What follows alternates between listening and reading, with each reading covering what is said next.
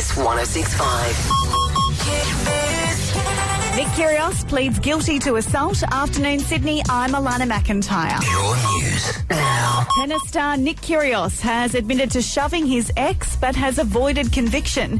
He pushed his ex following an argument outside her apartment in Canberra in twenty twenty-one as he was trying to get into an Uber. The tennis star speaking briefly to reporters as he left court on crutches. What's next for you, Nick Kyrgios? It's recovery and get back on court. The Federal Health Minister says it won't be quick and it won't be easy, but a new report will turn our healthcare system around. Mark Butler has outlined a number of recommendations from the Strengthening Medicare report.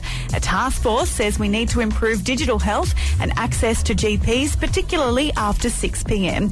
And in Kyle and Jackie's own news, a famous model is not ruling out having another baby. Find out who in a tick. This